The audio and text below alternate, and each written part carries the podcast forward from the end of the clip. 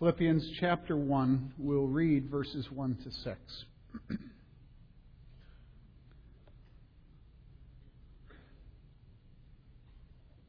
This is the Word of God, and it is eternally true. Paul and Timothy, bondservants of Christ Jesus, to all the saints in Christ Jesus who are in Philippi, including the overseers and deacons. Grace to you and peace from God our Father and the Lord Jesus Christ. I thank my God in all my remembrance of you, always offering prayer with joy in my every prayer for you all, in view of your participation in the gospel from the first day until now. For I am confident of this very thing, that he who began a good work in you will perfect it until the day of Christ Jesus. The word of the Lord. Paul and Timothy had worked side by side in preaching the gospel of Jesus Christ in Philippi, and as we're told in Acts, they saw a wonderful harvest come from their labors.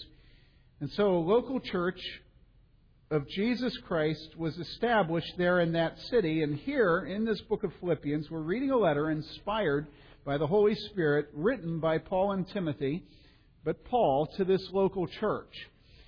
It's a letter then from two men who were the founding pastors and not able to be there at the church in person. They used a letter to speak to them pastorally. I've often wondered why pastors don't do that today. When I was in high school, I was in a youth group, and we had a president, and he went away to school, and he wrote a letter back to us, and it always seemed right to me that uh, there would be communication from someone that you had felt uh, had been your shepherd. I think probably the reason it's not done today is because pastors who leave a church never want to infringe on the territorial claims of those that come after them.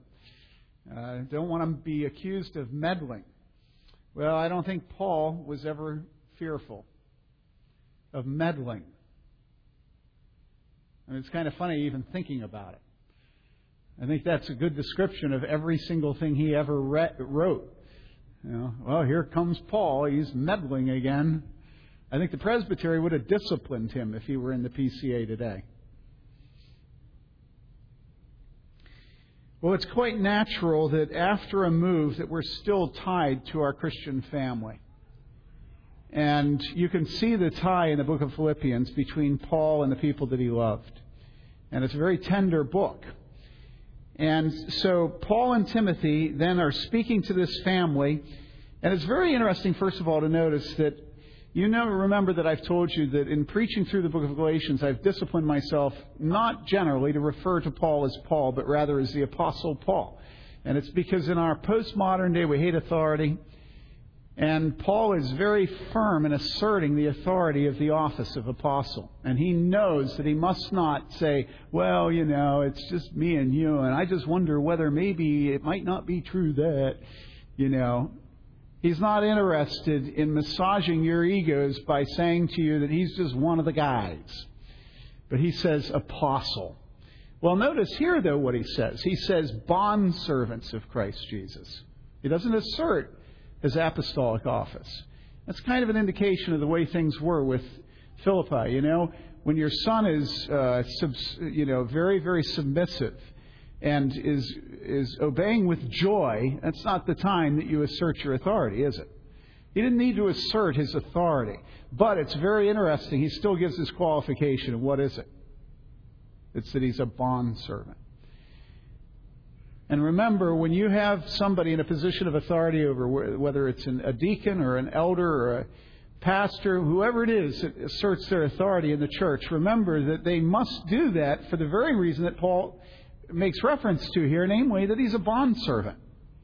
We can handle authority lightly that has not been delegated to us. But any authority that's been delegated has to be handled very carefully. And so he writes them, and he says, bondservant of Christ Jesus. Uh, and then he writes to whom? Well, to all the saints in Christ Jesus who are in Philippi, including the overseers and deacons. Now, who are the saints? Well, the saints are those who are being sanctified. Saints are every person who has their faith in Jesus Christ. But he doesn't stop there. He says, including the overseers and deacons. Now, why would he put in overseers and deacons? Because he's honoring them publicly. Because he is recognizing the authority of those who have the responsibility of shepherding and caring for this flock.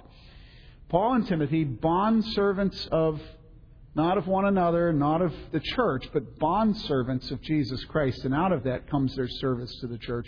To all the saints, those who are being made holy as they're indwelt by the Holy Spirit and united with Christ, who are in Philippi, including the overseers and deacons, grace to you and peace from God our Father and the Lord Jesus Christ. The only place we get peace is from God. There is no peace outside of Jesus Christ. We're the ones that have been given the message of reconciliation. Every time you have trendy dudes talking about peace, remember what Bob Dylan says about peace. He says, peace is the moment you stop to reload your gun. And that's it in this world without Christ. Um, but then, on the other hand, remember that you've been given this message of reconciliation.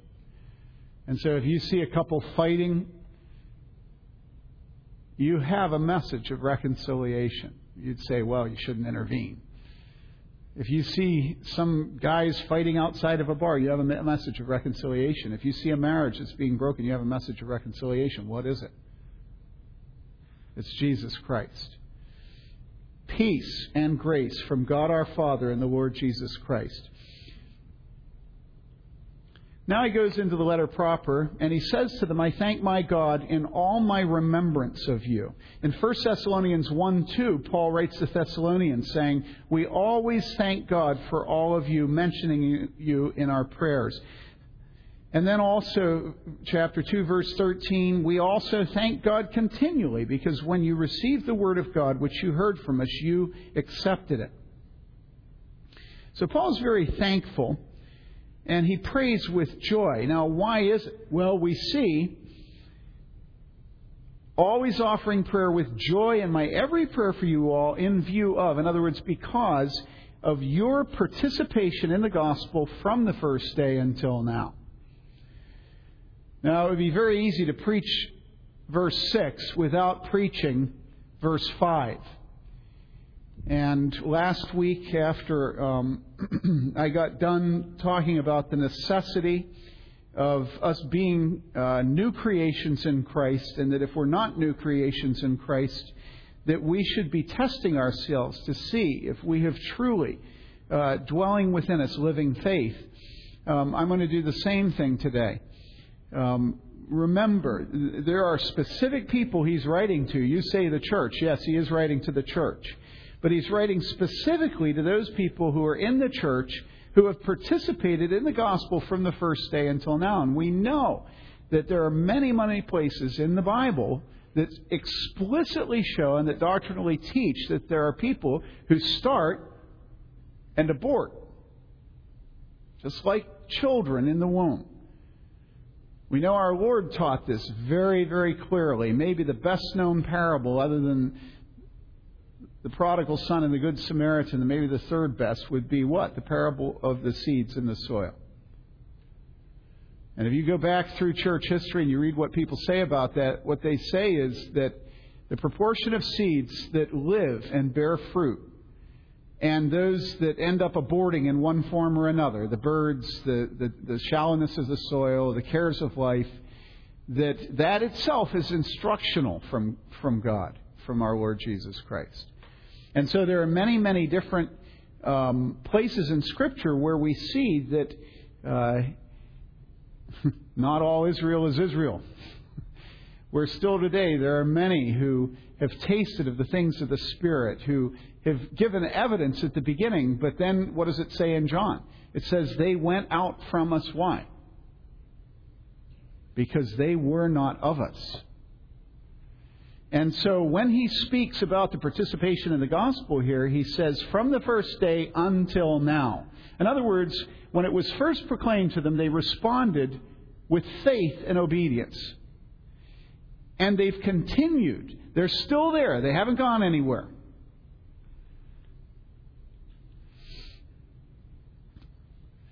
in view of your participation in the gospel from the first day until now.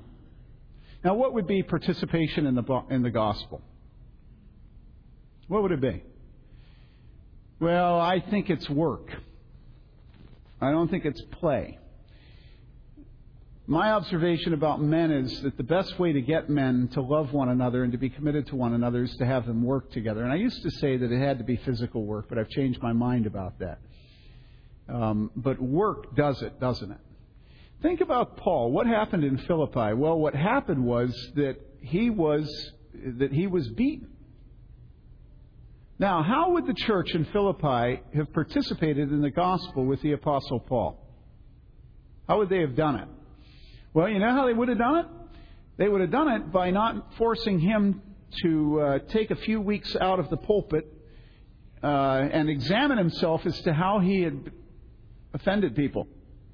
You know, like Tim Hardaway? You know? We're going to suspend you and give you time to think about how offensive you are.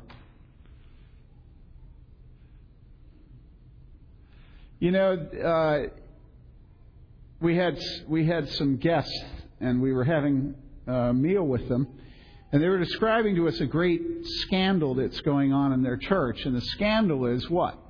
Well, of course, you define the scandal, and, and it shows where you stand, right?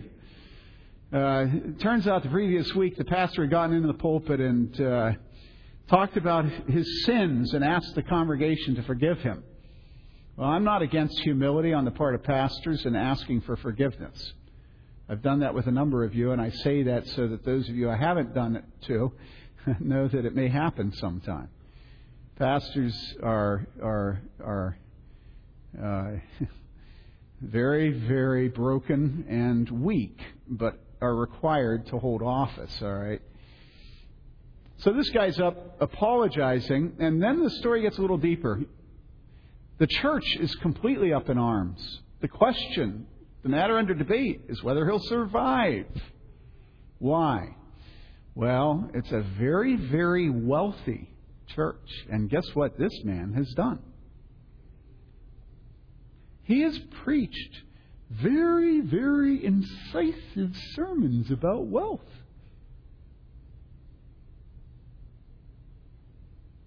So now this church, and I'm going to be a little bit cynical here. So now this church is participating in the gospel with their pastor by requiring him to get into the pulpit and ask their forgiveness for his various sins. Is that the kind of participation in the gospel that the Philippians did with Paul? When he was beaten, did they get him back into the pulpit to apologize and say how he'd blown it? Now, did Paul blow it? There's only one man righteous, and that's Jesus Christ. The Apostle Paul was blowing it all the time. You know, the thing I love about the New Testament is when you think of the scandal. I mean, it makes Tim... Am I getting that right? Tim Hardaway? Is that his name? Okay. If you think about the scandal and the anger over Tim's comments, and then you take the Apostle Paul, you take Tim's suffering, you take the Apostle Paul. The Apostle Paul makes Tim Hardaway's comments. You don't know what he said. Go home and read it on the internet or pick up a newspaper. But the Apostle Paul's scandal was infinitely more scandalous than anything Tim said or Johnny Rocker or any of these guys that make comments about homosexuality. The Apostle Paul was scandalous. Think of Stephen this morning. You heard the story. What was the scandal of Stephen? What was it?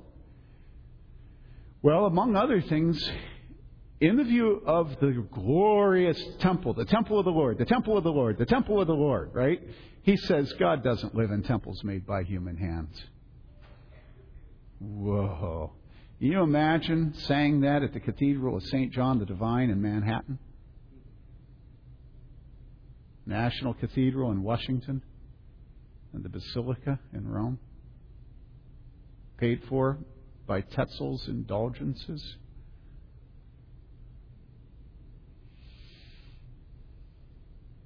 They participated in the gospel, and they did not participate by punishing a faithful pastor who preached the word faithfully.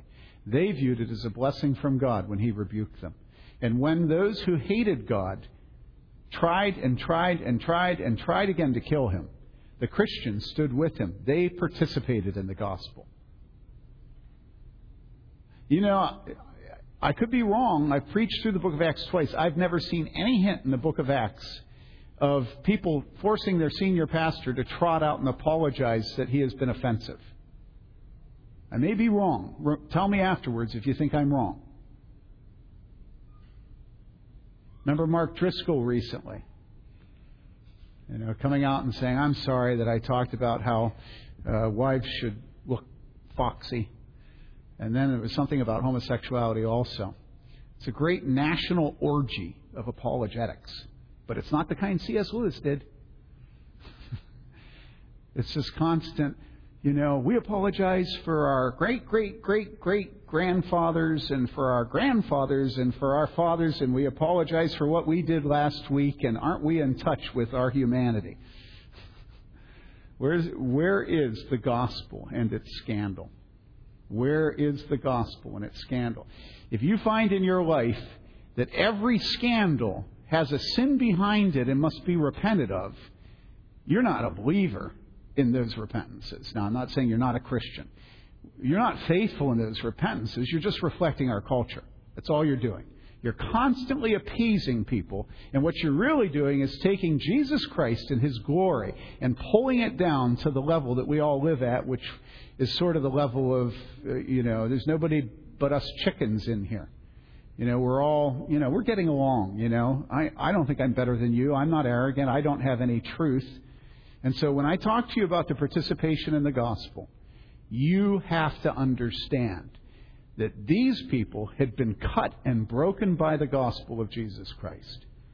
And when that gospel was scandalous in the ancient Roman world, which is just like our world, absolutely boringly just like our world, all right? When it was scandalous there, they were proud of Jesus Christ. And you say, well, they weren't really proud. I said, all right, fine. They glorified Jesus Christ. And they stood with Paul. Remember when they let him down in a basket? The Philippians had participated in the gospel. And so guess what? It's this amazing thing. They have an unbelievably tender relationship with him. I mean, is that really amazing? No, of course not. He's at the edge of death's door again and again and again. And every single Christian that stood there with him, he would die for them. Do you understand that? It's just so basic, at least to men. I mean, to me, I don't have to think about it. You know, I remember those people who stood with me when I was at my last church. And I remember the members of Presbytery who refused to stand with me at my last church. And I pray that I won't be bitter against those who were ashamed of the gospel and of the preaching of the word. And man, you can't. I see Tim Wagner this morning. He gets back from Thailand with Kristen from their short-term missions trip. And you see us hug. What about when you see David and Stephen and me hug? Why? Why do you think we hug? Well, you know, it's just the way that men at this church have of showing they're in touch with their feminine side.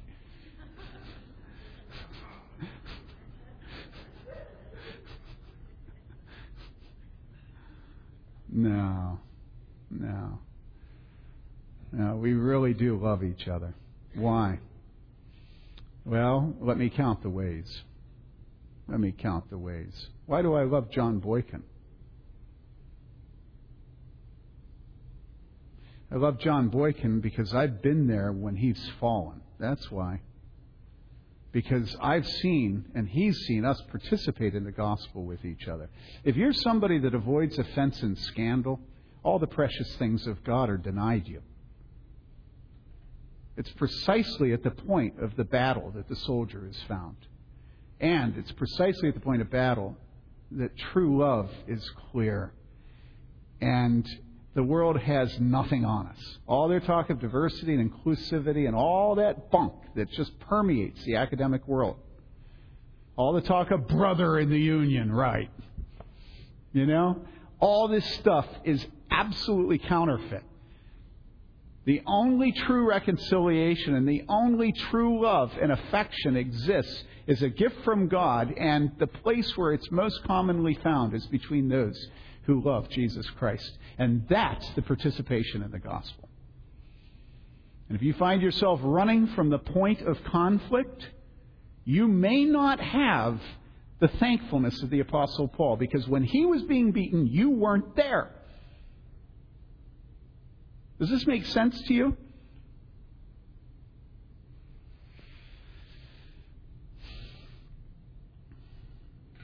They heard the word of God and they accepted it. They participated in the gospel of Jesus Christ. And then he goes on and he says, "For I am confident of this very thing, that he who began a good work in you will perfect it until the day of Christ Jesus." Let me ask you where your confidence lies. If you avoid the places of scandal and the places of suffering, if you avoid the place where the battle is, it's because your confidence is not in Jesus Christ and in his work in you. So where is your confidence? Well, your confidence is going to be in you being a nice guy, you being a good scholar, you being well published, you having tenure, you having money, you having ha- parents who have money, you having good looks, you having friends who like you, you having children who do a credit to you and not a discredit, you having a husband that is somewhat respectable, you being an American, go overseas, gives you a lot of confidence to be an American. What's your confidence in? You say, "Well, I'm a believer. My confidence is in Jesus Christ." And then I say, is that really true? Is your confidence really in Jesus Christ? Is it really? You know, there's a habit that many people have and have had for the last fifty years of trying to save God from himself. And the way they do this is they say, Jesus Christ has done everything that needs to be done except one thing, and that is belief. You must believe. He's done everything he can except that one thing. And that's for you to do. You need to believe. You need to place your faith in Jesus Christ. Now, what's wrong with that? It's true, except the implication is absolutely a lie. Namely, that when you believe, you've done the one thing you can do and you must do. And so a person who believes thinks that they've saved Jesus from being responsible for those that go to hell. See, that's that's the whole shell game. The shell game is that you say that God has given us free will, and that keeps God from being responsible for the damnation of those who reject his son. All right? We've got to protect God from that. And so free will will protect God from that. All right? And so God has done everything he can except that one thing that you must do. You must believe. God has set up this world in such a way that you must believe. Now, when you believe, then God is pleased to give you eternal life. Liberals don't even say that. What they say is, God has done everything, and all you need to do is hear that he has done everything. You know, there's not even the qualification that you must believe, because belief is unnecessary to a liberal. But then people who reject the sovereignty of God, people who have forgotten that God told Adam that the day he sinned, he would surely die. The people have forgotten that all of us were in Adam when he sinned, and that therefore all of us, from the moment of our conception, have been under a death sentence. And that it's absolutely just. That no man can accuse God of being unrighteous. He set the terms. He has the authority to set the terms because he made us and not we ourselves. All right. And the terms were death to Adam, to Eve, and to all his progeny when he fell. Once you deal with that, with the nature of original sin, of the guilt that comes with it, by natural generation to every single person who has ever been conceived, once you deal with that, then you're not running away trying to clean up after God. Then you realize the fact that anybody got given the blood of Jesus Christ is an extraordinary grace on God's part. That he gave his own son to us. And that from his son we can escape the promise that he made that the day that you eat of that tree, you will surely die. All right? People, God does not need our protection. God is dignified. What he does is right. He doesn't need to prove himself to be innocent by the terms of fairness that Americans or Western civilized people have. He doesn't need that. And he has decreed that not only is the work of his Son a gift, but that the faith by which God is pleased to give us grace is also a gift. And not one of you can point to you believing in Jesus Christ and say, I did the one thing that he couldn't do. It's a lie. It's an absolute lie. Because the Bible tells us what about faith? For by grace, Ephesians one, you have been saved what? Through faith. It's the means that God uses to apply to us the benefits of Christ. And that's how an evangelical would would would would say it, isn't it? For by grace you have been saved through faith.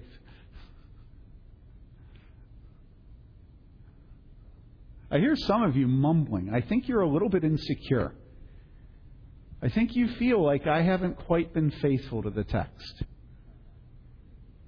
But you know what I mean by that. Evangelicals hate the negatives. But man, not until we hit the negatives do we get the positives. For by grace you have been saved through faith, and this, come on, say it with me, not of yourselves. It is a gift of God. Come on, say it with me.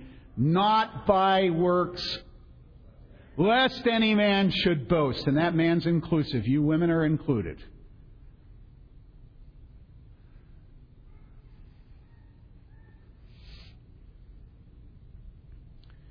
For I am confident of this very thing, that he who began a good work in you. How did he begin it? He began it, he began it by giving you faith. That's how he began it. Now, has he given you real faith? Has he given you faith? Many of you will say to me, yes, he's given me faith. I believe. And I praise God for you. And like Paul, I give thanks for you always in my prayers. Our hearts are bound together. This is a church that has a relationship with its pastors, just like the Philippian church with Paul. And let me tell you, I've had other churches I wouldn't say that to. I just don't say that to my churches. All right? The sweetness of the relationship in this church. I remember David Crumb standing up in Presbytery when they were deciding whether or not they'd allow me to serve this church as your pastor. And this is what David Crumb said. He said, oh my, he said, those people love their pastor. And it's true. I am loved by you. And it's not because of me. You have every reason to spit me out of your mouth.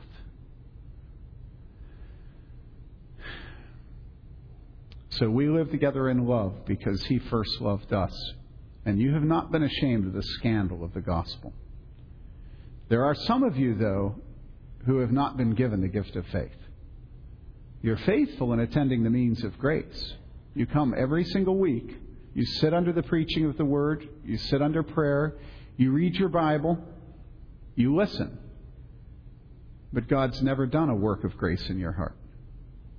God has not given you faith.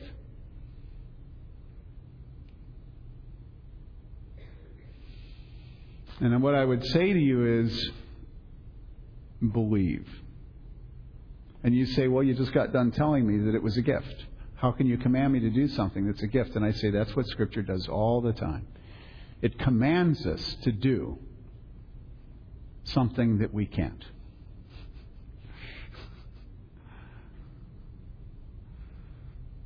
And that's why the precious prayer of the people of God through the centuries has always been, command what you will, and then give me what you command. And so if you don't believe, don't think that you're hopeless. Don't think that there's any sin that is not able to be covered by the blood of Christ. Remember, there's no sin taken you but which is common to man, and God has made a way of escape. And the principal escape is the blood of Jesus Christ. That's your escape. believe in the blood of Christ for you. Now, if God has given you the gift of faith, what does it say here? Here's what it says. I am confident of this very thing, that he who began a good work in you will perfect it until the day of Christ Jesus. Let me read what Calvin says about this. He says, God is not like men, so as to be wearied out or exhausted by conferring kindness. God doesn't get tired of being kind, being gracious, being merciful. So therefore, let believers exercise themselves in constant meditation upon the favors which God confers, that they may encourage and confirm hope as to the time to come, and that they may always ponder in their mind this syllogism: God does not forsake the work which his own hands have begun. We are the work of his hands, therefore he will complete what he has begun in us. In other words, what's the basic definition of good work? It's work that's completed. You've had to teach your children, maybe as a child, you were taught to finish a job. You have to finish a job. My illustration this morning is, for some reason, God miraculously caused me to decide to start my wife's car before I left our house this morning. It was a cold morning. And Taylor's taken up doing this, and Taylor's been my example. So I thought, you know, he's sick today, so I'll do it for Mary Lee. But there was a battle inside me because I needed to look at my notes more. And so I thought, really, I don't have time because, you know, I have to look at the sermon notes. And then I thought, you scumbag. Go back in and get the keys and start the car. And so the battle was over quickly. I heard the voice of the Holy Spirit, and I went back in. And right inside our front door is a little shelf where all the keys are kept. So I went up on the shelf, and Rahan's keys, everybody's keys, but not my wife's keys. No keys to the Honda Odyssey, the van, minivan, right? None. And then I thought, well, this is too much to ask from me. Slime ball. I mean, I had the right inclination. Now, what would you think of me if I told you that I decided at that moment that giving two minutes instead of one minute was really a hill too high? Slime ball. You'd be disgusted with me. Right? So then I went looking for her keys. Found her purse in the kitchen, took the keys out of the bottom of the purse, went out, started the car, and guess what? Everything's worked out okay. I know it's hard to believe. Now look at that little, little thing. And what is it? Well, it's an indication of the fact that you start a job, you finish the job. If we have a basic knowledge of what it means to do good work and we understand it means you finish the job, why would we think that God would give up on us? Huh?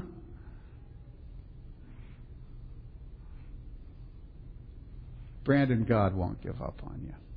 He'll finish his work. I'm confident. And I don't know who else of you have true faith and don't believe God's going to finish the work, but I'm confident. I'm confident. And I do know it's hard. I know it's hard. You know, the pastors and the elders are at the intersection where terrible suffering and pain goes on. And you become inured to it after a time. And as you get older, it's harder. Yesterday we had a hard meeting. Bunch of men, hard meeting. And when the meeting was over, Dave Carell and I looked at each other and we said, you know, baling hay is nothing compared to this work. ninety-five percent humidity, one hundred degree day, before kick balers. Pew, pew, pew, you know, pew. And you get tired and you got hay in your hair and you're just so, so exhausted and filthy and sweaty and salty and And that's nothing compared to a husband who leaves you. It's nothing compared to embezzling. It's nothing compared to the pain that you people go through. But remember, how does God treat his sons? I am convinced that he that began a good work in you. Work, work, work, work. You say, oh, please, do I have to hear about work again? What is the work of God in you? Well, Hebrews tells us in chapter twelve, it's discipline. God will not stop disciplining me. Isn't that wonderful? Doesn't that give you confidence as my flock that God's still disciplining me? Isn't that what you want? And he won't stop disciplining you. So stop crying. You haven't yet shed blood. He's going to finish it. You're not dependent on me. You're not dependent on your faith. You're not dependent on your belief. You're not dependent upon having some nirvana experience where the hair stands up on the back of your neck. You're dependent on the one who began the work, Jesus Christ. He is your faith. And he will finish because he's a good workman. Let's pray.